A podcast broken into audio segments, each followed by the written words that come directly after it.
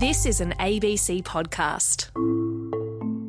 Hello, this is CoronaCast, a daily podcast all about the coronavirus. I'm health reporter Tegan Taylor. And I'm physician and journalist Dr. Norman Swan. It's Wednesday, the 23rd of June, 2021. Well, a hallmark of the pandemic here in Australia, Norman, has been lockdowns. We had the first sort of nationwide lockdown in April or whenever it was last year. It feels like such a long time ago.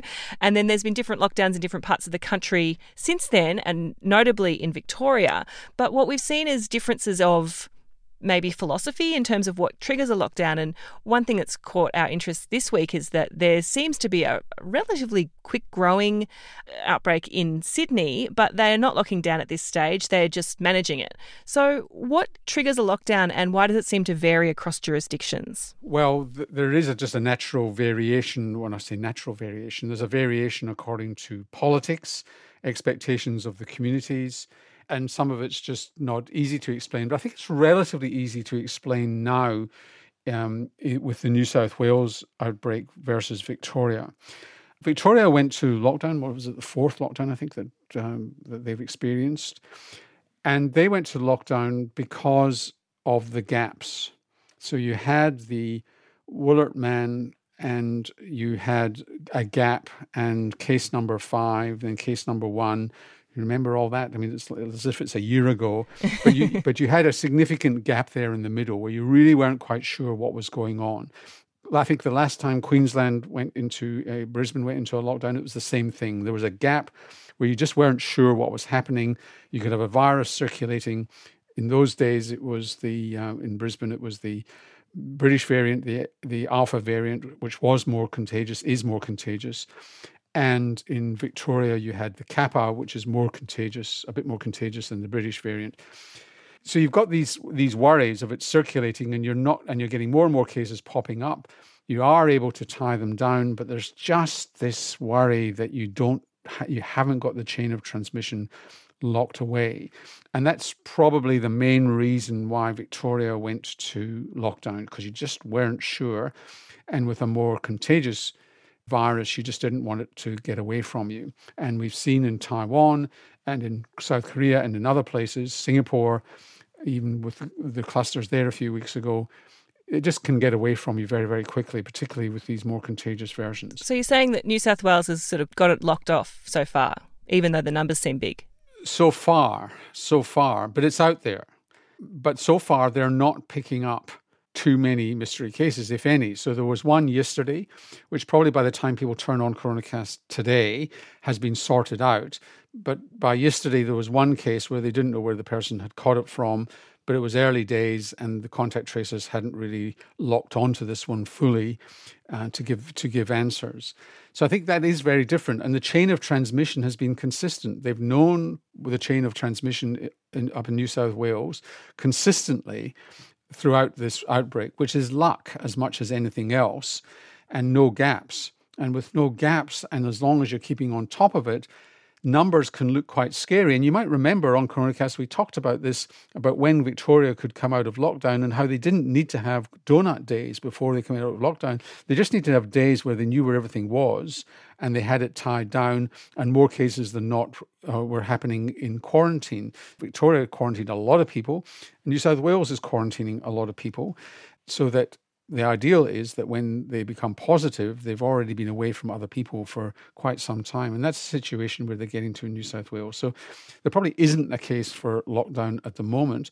But more surprises, then lockdown would have to be um, would have to be on the cards, and they probably should have gone to citywide, Greater Sydney wide, with masks several days ago because you still really don't know whether the virus is circulating, and nothing would have been lost just to say the whole of Greater Sydney, everything indoors, all public transport, everywhere to be wearing masks rather than what was initially done, which was just in certain suburbs it does feel like you can't just be slamming people in and out of lockdown indefinitely, which it seems like not that we'd be in and out of lockdowns indefinitely, but we're definitely getting our heads around the fact that we're going to be living with this virus for a long time, even once we have good vaccination coverage, as our um, guest from the Burnet Institute mentioned a week or so ago. It feels a bit like the New South Wales approach could be sort of a bit of a model for what our long term. Well, just living... you've got to be careful. I, I, I don't agree with you. I think that lockdowns are here to stay for the next few months because we're so under immunized. and this could get away from us. The only reason New South Wales is different on this occasion really is luck. It's that there's no gap in the transmission chain. If there's a gap in the transmission chain and you don't know where people are getting it from, and you're just not sure whether another surprise is going to pop up, you do actually have to lock down so that everybody in the community is separated from everybody else to the maximum extent possible and practical. Do that for a few days just in case there are more surprises. And you're better doing that early than late because once you do it late, you can't pick it up easily. So I, I disagree. I think that we are living with lockdown. It's just that at the moment, we were able to track it down. And what that means is the community's got to come along with us on the road to detection so that there's got to be huge numbers of people getting tested you know, with the minor, most minor of symptoms, get tested. And that's whether you're listening to CoronaCast in Perth, even in New York, our New York listeners, you just got to get tested so that you you can be sure here that you haven't got the virus because we are under vaccinated, under unlike New York, which is reasonably well vaccinated. But you, vaccination becomes really important here. So it's not really a philosophical difference; it's just a difference in circumstances. That's right. So you mentioned. Uh, so we're still friends. for now. You mentioned Queensland before, Norman, and this uh, importance of of identifying the virus when it's in people who perhaps are vaccinated. Well, you didn't say that, but that's what I want to talk about next. Is this strange transmission between um, the the woman who was a flight attendant on a on a flight from overseas, where there was a person who was positive for the virus. She later tested positive to the virus. Turns out she didn't catch it from the person on the flight. She's looks like she's caught it in hotel quarantine, and it looks like it could be, or at least one of the early working theories, is that she could have actually caught it from a surface of a person. Uh, the nurse who was um, giving her nose swab, who'd also um, done some work with a different hotel quarantine guest that same day who has turned out to have the same strain of virus as this flight attendant has ended up testing positive to. Yes. And this is why you've got to be really careful with PPE is that PPE might protect you, but you've also got to be careful with PPE that it doesn't transmit it. So, again, going back a year uh, when we started talking about masks, on CoronaCast, how we talk very carefully about how you've got to be removing the mask, not touching the mask. And that's all about fomites and, and contaminated surfaces, and you can spread it off that, and they can shake off the fomites, which is really just viral particles with dust and stuff like that in the air. That that can be shaken off and travel through the air, and uh, in a sense aerosolized. It's not true aerosolization, but they, they, they get suspended in the air. So, how you take off your PPE, whether you change it between seeing somebody that's positive and seeing somebody that's negative, all that's got to be really done obsessionally. And if it's not, you can get transmission. It's not been a common form of transmission, but it certainly can occur. And one of the parts at play in this Queensland case that's really interesting is that it looks like the person that this flight attendant caught it from um, via the nurse, uh, a man from Mongolia, had actually been vaccinated and yet she's managed to catch it from him anyway. Yes. So, two or three things here. One is depends what vaccine he had. Maybe he had uh, one of the Chinese vaccines, which is around about 50% effective. So, breakthrough infections are going to be more common in some of those vaccines.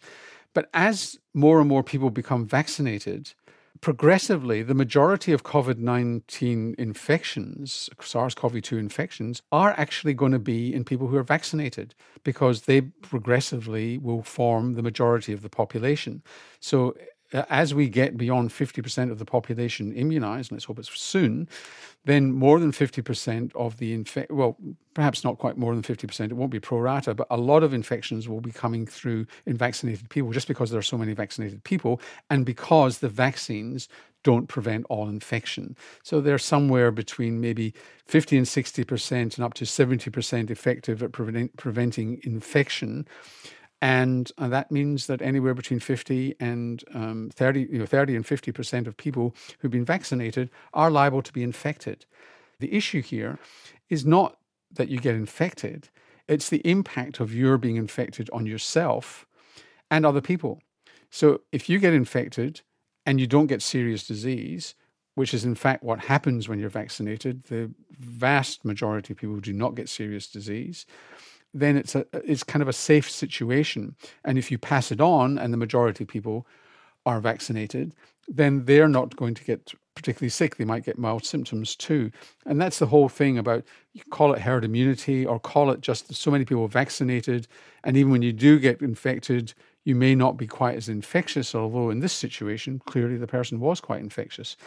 But, but you live in a much safer environment. Right. So it's safer overall. It's definitely safer to the individuals that are vaccinated, but it's not a complete shield. No. And, and countries uh, you, and this is the issue with Astra and needing a booster toward later in the year. Is it's probably going to emerge in Britain that they've got a, probably a bit more of a problem with their population and vulnerability to Delta than Delta infection, I should say, and maybe hospitalization. Although the issue in Britain is not so much vaccinated people, it's non vaccinated people. There's still 40% of people not vaccinated at all in Britain. So th- that's a large number of people who are vulnerable to infection.